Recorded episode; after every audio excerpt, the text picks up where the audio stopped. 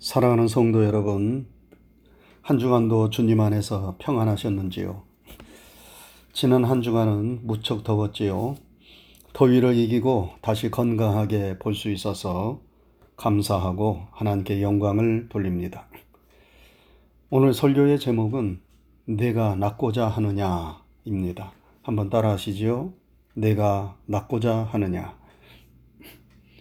오늘 본문에는 예수님께서 베데스다 연못에서 38년 된 병자를 고쳐주신 이적이 기록되어 있습니다. 이 이적은 에루살렘에서 행해졌습니다. 예수님께서 유대인의 명절을 지키려 에루살렘에 가셨는데 베데스다 연못에 들리시게 되셨습니다.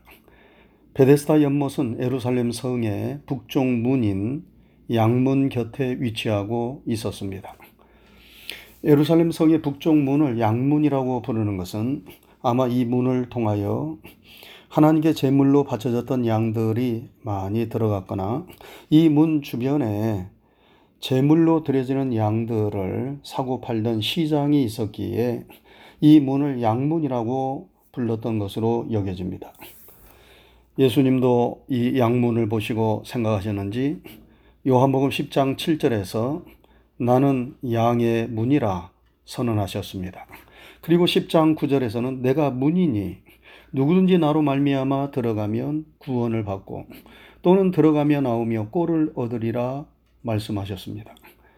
양문을 통하여 대속의 희생 제물이 되기 위하여 들어가는 양들을 바라보며 예수님은 세상 죄를 짊어지고 희생 제물이 되시기 위하여 이 세상에 오신 자신의 운명을 생각하신 듯 합니다. 양의 문이 되시는 예수님은 여러분과 저의 구원의 문이시요. 우리의 삶을 의미 있고 풍성하게 해주시는 축복의 문이십니다. 오직 예수님의 문을 통해서만 우리는 구원을 받고 삶의 의미를 찾고 풍성한 은혜를 누릴 수 있습니다. 그런데 이 예루살렘 성의 북쪽에 위치한 양문 곁에 베데스다 연못이 있었습니다. 베데스다란 히브리어 베스와 에스더가 합쳐진 단어인데 자비의 집이라는 뜻을 가지고 있습니다. 병들고 가난하고 불쌍한 사람들에게 하나님의 자비가 임하기를 바라고 또 실제로 하나님의 자비가 베풀어지는 그런 연못이 베데스다 연못이었습니다. 이 하나님의 자비를 바라는 수많은 병자들, 연약한 사람들이 이 연못 주변에 모여 있었습니다. 그것은 이 연못에 내려오는 전설이 있었기 때문이었지요. 가끔씩 연못물이 움직이는데 그 물이 움직일 때 제일 먼저 그 연못에 들어가는 사람은 어떤 병에 걸렸든지 낫게 된다는 전설이었습니다. 이 연못에서 실제로 그런 일이 일어났는지는 확인할 수 없어요. 그러나 내려오는 이런 전설 때문에 많은 병자들이 이곳에서 자신에게 그러한 기적이 일어나기를 소원하며 자리를 지키고 있었던 것입니다. 그런데 그 병자들 가운데 38년 된 병자가 있었습니다. 그는 38년 동안이나 자리에 누워 있었어요. 참으로 기구한 운명의 사람입니다. 우리가 한두 주만 몸이 아파도 그 고통을 참고 견디기 어려운데 1, 2년도 아니고 38년이나 고질적인 병으로 누워서 고통을 받고 있으니 참으로 기막힌 운명의 사람 아닙니까? 저는 지난주 초에 갑자기 허리가 너무 아파서 큰 일을 치르는 줄 알았습니다. 누워서 움직일 수가 없었어요. 몸을 조금이라도 움직이려고 하면 통증이 심해서 일어나고 움직이는 일이 무서웠습니다. 아픔을 참고 겨우겨우 일어나면 움직일 때마다 통증이 몰려오고 허리를 굽혀 세수도 하지를 못하겠고 양말도 신을 수가 없었습니다. 그래서 911을 불러 응급실로 가야 하나 이대로 먼저 일어나지 못하는 것은 아닌가 하는 별의별 생각을 다 했습니다. 그렇게 누워 있다가 고통을 참고 일어나면 다시 누울 용기가 생기지 않아서 기도하면서 서서히 몸을 움직이기 시작했는데 조금씩 좋아지기 시작해서 지금은 많이 회복되었습니다. 허리가 아파서 꼼짝 못하는 시간을 보내니까 우리가 움직인다는 일이 얼마나 감사한 일인지 다시 생각하게 되었어요. 자리에서 일어나서 화장실 가고 세수를 하고 옷을 입고 걷고 숨을 쉬고 운동을 하는 등등 모든 움직이는 일들이 그것이 당연한 일이 아니고 너무나 감사한 일이구나 하는 것을 깊게 깨닫게 되었습니다. 그리고 한편으로 지금도 몸이 아파서 고통의 세월을 보내시는 분들이 얼마나 힘들까 하는 것도 생각하게 되었습니다. 동병상련이라는 말이 있듯이 내가 아파보지 않으면 상대방의 아픔을 우리가 깊게 느낄 수가 없는데 육체적으로나 정신적으로 고통을 당하는 사람들을 더욱 이해하는 마음을 가져야 되겠다는 생각을 하게 되었습니다. 그러면서 오늘 이 베데스다 연못에 38년 동안 누워있던 병자를 떠올리면서 오늘 설교를 준비하게 되었어요. 예수님께서 베데스다 연못에 가셔서 이 38년 된 병자, 자리에서 일어나지 못하고 침성에, 침상에 누워 있는 이 병자를 눈여겨 보셨습니다. 이 병자 자신이 스스로 자신이 38년 된 병자라고 말하지 않았지만 예수님은 이 병자를 보는 순간 그의 병이 오래 되었음을 아셨습니다. 여러분, 예수님은 우리의 모든 것을 다 꿰뚫고 하시는 분이시지요. 우리가 어떤 영육 간의 병을 가지고 있든지, 그리고 그 병이 얼마나 오래된 것인지, 그 병에 대하여 우리가 가지고 있는 마음이 무엇인지 우리는 말하지 않아도 예수님은 다 알고 계십니다. 이 깊고 오래된 병자를 바라보시면서 예수님은 불쌍한 생각이 들었습니다. 그는 육체의 병으로 고생하고 있었을 뿐만 아니라 자신의 운명에 체념하였던 마음의 깊은 병을 또한 가지고 있음을 예수님은 보셨습니다. 그래서 그를 고쳐주고자 그에게 다가가 물으시지요. 내가 낫고자 하느냐? 내가 낫고자 하느냐? 여러분, 세상에 이런 어리석은 질문이 어디 있습니까? 그 오랜 세월 불치의 병으로 고통을 받아왔는데 낫고자 하는 마음을 가지지 않는 자가 세상 어디에 있겠어요? 그런데 예수님은 내가 낫고자 하느냐? 라고 물으셨습니다. 이 질문은 오랜 병으로 지치고 지쳐서 모든 것을 포기하고 체념하고 있는 그의 마음의 병을 먼저 고쳐주고자 하셨던 예수님의 사랑의 질문이었습니다. 육신의 질병보다도 더 문제가 되는 것은 모든 것을 자포자기하는 마음의 병입니다. 삶에 아무런 희망도 가지지 않고 모든 것을 운명으로 받아들이고 체념해버리는 마음의 병이 육신의 병보다 더 치명적인 병입니다. 여러분 마음이 건강하면 육신의 병도 회복되고 치유될 가능성이 많이 있지만 마음이 병들면 육신의 병은 더욱 절망적이 됩니다. 그래서 우리는 마음이 새로워져야 합니다. 마음이 건강하고 마음이 회복되어야 합니다. 그래야 우리의 육체도 우리의 삶도 건강해질 수 있습니다. 그래서 성경에 물어 지킬 만한 것보다 더욱 내 마음을 지키라 생명의 근원이 이에서 남이니라 라고 말씀했습니다. 육신의 질병 때문에 환경의 어려움 때문에 삶의 고단함 때문에 때로 우리는 지치고 힘들 때가 있지만 그러나 우리는 결코 그런 것들에 무릎 꿇어서는 안 됩니다. 38년 된 고질적인 문제가 우리에게 있다 하더라도 그것을 우리가 운명으로 받아들여서는 안 됩니다. 얼마든지 그것을 우리는 극복하고 이겨낼 수 있어요. 운명을 바꾸고 새로워질 수 있습니다. 이 낫고자 하는 마음을 우리가 가져야 합니다. 그래서 주님은 38년 된 병자에게 물으셨듯이 계속해서 여러분과 저에게 물으시는 것입니다. 내가 낫고자 하느냐? 이는 낫고자 하는 마음이 너에게 있느냐? 나을 수 있다는 믿음이 있느냐? 그 마음, 그 믿음을 포기하지 말고 붙잡으라는 것입니다. 그 소망과 믿음의 끈을 놓지 말라는 것입니다. 그러면 이적이 나타납니다. 기적이 일어납니다. 여러분, 우리가 어떤 상황, 어떤 문제, 어떤 어려움이 있어도 신앙인으로서 결코 포기하지 말아야 하는 것들이 있습니다. 그것들이 무엇입니까? 첫째는 기도입니다. 여러분, 기도는 포기하지 말고 끈질기게 하여야 합니다. 한두 번 기도하고 응답되지 않는다고 낙심하거나 포기해서는 안 됩니다. 구할 때까지, 찾을 때까지, 문이 열릴 때까지 끈질기게 기도하는 것이 중요합니다. 아브라함은 아들을 주시리라는 하나님의 약속의 말씀을 붙잡고 25년 동안이나 기다리면서 기도했는데 그의 나이 100세가 되었을 때 이삭을 선물로 받았습니다. 기도를 포기하지 않는 자는 때가 되면 어떤 모양으로든지 간에 반드시 기도의 응답을 받습니다. 그래서 기도를 포기하지 말아야 합니다. 다음으로 우리가 포기하지 말아야 하는 것은 우리의 믿음입니다. 우리가 어떤 어려움이 있어도 믿음은 끝까지 붙잡고 지켜야 합니다. 그래야 세상을 이기고 구원의 문에 들어갈 수 있습니다. 삶이 힘들고 괴롭다고 믿음마저 포기하는 사람은 가장 중요한 것을 놓치는 가장 어리석은 사람입니다. 또한 우리가 포기하지 말아야 하는 것은 우리의 사명입니다. 하나님께서 여러분과 저를 이 세상에 보내신 것은 우리가 감당해야만 하는 사명이 있기 때문이지요. 어떤 상황 속에서도 내가 감당해야만 하는 사명이 무엇인가? 그 사명을 우리는 끝까지 감당해야 합니다. 바울 사도는 말하기를 내가 선한 싸움 다 싸우고 달려갈 길 다 달려가고 믿음을 지켰으니 이제 나를 위하여 의의 멸류관이 예비되었노라 라고 말씀했습니다.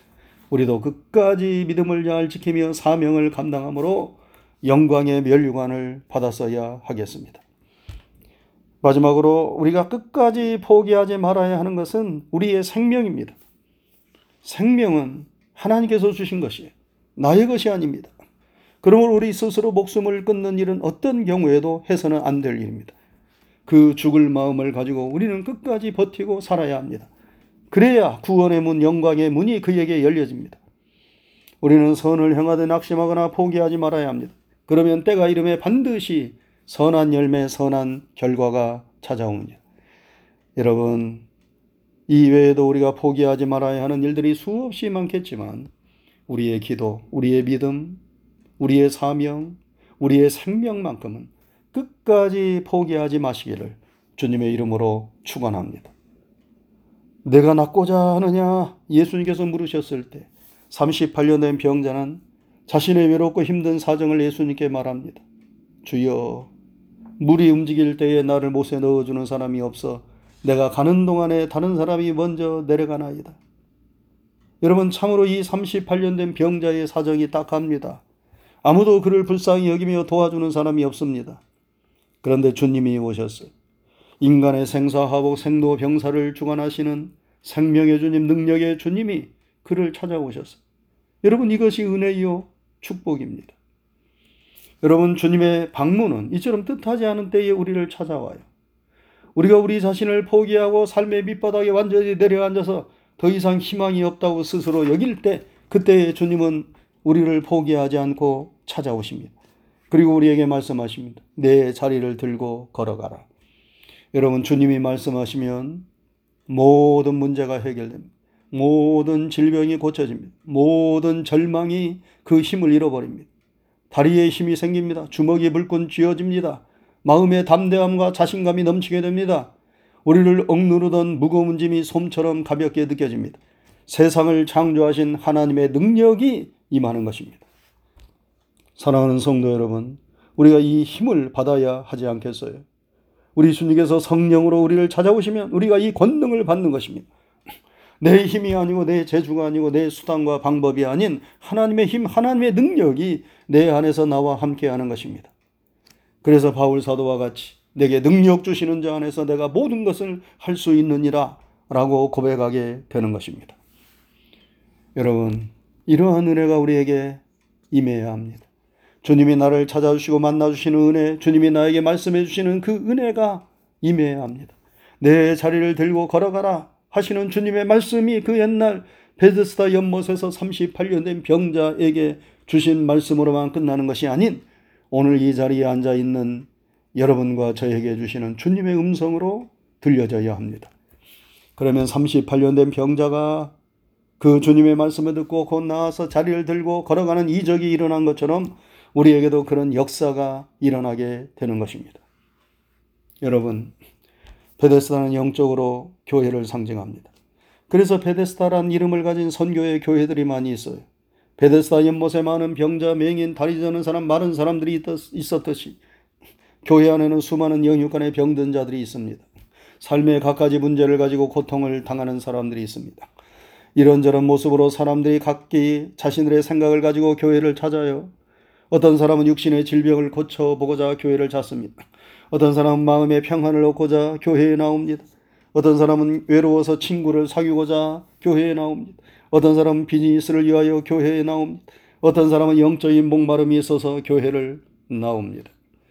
베데스다 연못가에 수많은 사람들이 다 자기 나름대로의 기대를 가지고 그 자리를 지키고 있듯이 오늘날 교회에도 사람들마다 다 다른 생각을 가지고 교회에 나오고 자리에 앉아 있어.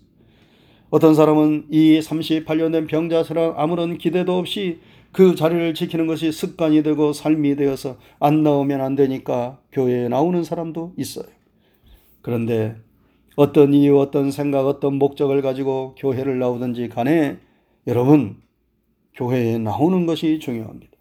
38년 된 병자가 베데스다 연못에 날씨가 좋으나 구주나 변함없이 나왔기에 주님을 만나고 자신의 고질적인 병을 고치고 새로운 인생이 그에게 찾아온 것 아니겠어요? 그가 그날 그 시간에 베데스다 연못에 있지 않고 다른 곳에 있었다면 주님의 은혜, 주님의 자비가 그에게 임할 수 있었겠어요? 교회는 주님을 만나고 주님의 은혜가 임하는 곳입니다. 그런데 그 주님께서 언제 우리를 만나 주시고 우리에게 은혜를 베풀어 주실런지 우리는 모릅니다. 언제 어떤 말씀을 통하여, 어떤 찬양을 통하여, 어떤 기도를 통하여, 어떤 계기를 통하여 내 삶을 새롭게 하고 내 운명을 변화시켜 주실는지 우리는 모릅니다. 하나님이 우리를 만나 주시는 특별한 때, 특별한 시간이 있어요. 그 시간을 가리켜 카이로스나 말합니다. 하나님이 우리의 삶 속에 개입해 주시는 시간입니다. 그 카이로스가 우리에게 임하면 하나님의 이적이 우리의 삶 속에서 나타나는 것입니다. 오늘 이 시간이 여러분들에게 바로 그 카이로스의 시간이 될 수 있기를 바랍니다. 주님을 만나는 시간이 되기를 바랍니다. 주님의 말씀이 여러분의 심령과 심장에 꽂히는 시간이 되기를 바랍니다. 그래서 38년 된 우리의 마음과 육신과 영혼의 병들이 다 떠나가고 완전히 새로워지고 강건해지는 이 시간이 되기를 바랍니다. 그리고 우리 한사람 교회는 양의 문이 되시는 주님께서 늘 찾아오셔서 우리를 만나 주시는 자비의 집, 베데스다 연못과 같은 교회가 될 수 있기를 주님의 이름으로 축원합니다. 기도하겠습니다. 은혜로우신 하나님 아버지 감사합니다. 한 주간의 삶도 무더위 가운데 있었지만 우리를 지켜주시고 선하게 인도해 주신 것 감사를 드립니다. 오늘 거룩한 주님의 날에 주의 전전에서 또 우리가 있는 그 장소에서 머리를 숙이며 하나님께 기도하고 예배 드릴 수 있도록 인도해 주신 것도 감사를 드립니다. 우리의 예배를 통하여 영광을 받으시옵고 오늘도 주신 하나님의 진리와 생명의 말씀을 영혼의 양식으로 삼고 삶의 등불로 삼고 그 말씀을 의지하며 살아갈 수 있도록 인도하여 주시옵소서. 38년 된 고질적인 질병을 가지고 있는 이 병자에게 주님이 찾아오셔서 내가 낫고자 하느냐 이렇게 물으셨습니다. 어떤 절망적인 상황 속에 있다 하더라도 우리가 낭망하지 말고 포기하지 말고 주님을 붙잡으며 주님을 의지하라는 말씀인 줄로 믿습니다. 늘 주님 안에서 믿음 안에서 주님의 사랑 안에서 모든 것을 우리가 감당할 수 있다라고 하는 이 믿음을 우리에게 날마다 더하여 주옵시고 주님 주시는 능력을 힘입어서 모든 삶의 어려움을 이겨내고 승리하고 끝까지 믿음을 지키며 영광의 멸류관을 받았을 수 있는 하나님의 자녀들이 되게 해 주시옵소서. 한 주간에 되어지는 모든 일들도 믿음으로 주님께 맡기오며 예수님 귀하신 이름 받들어 감사하고 기도드리옵나이다. 아멘.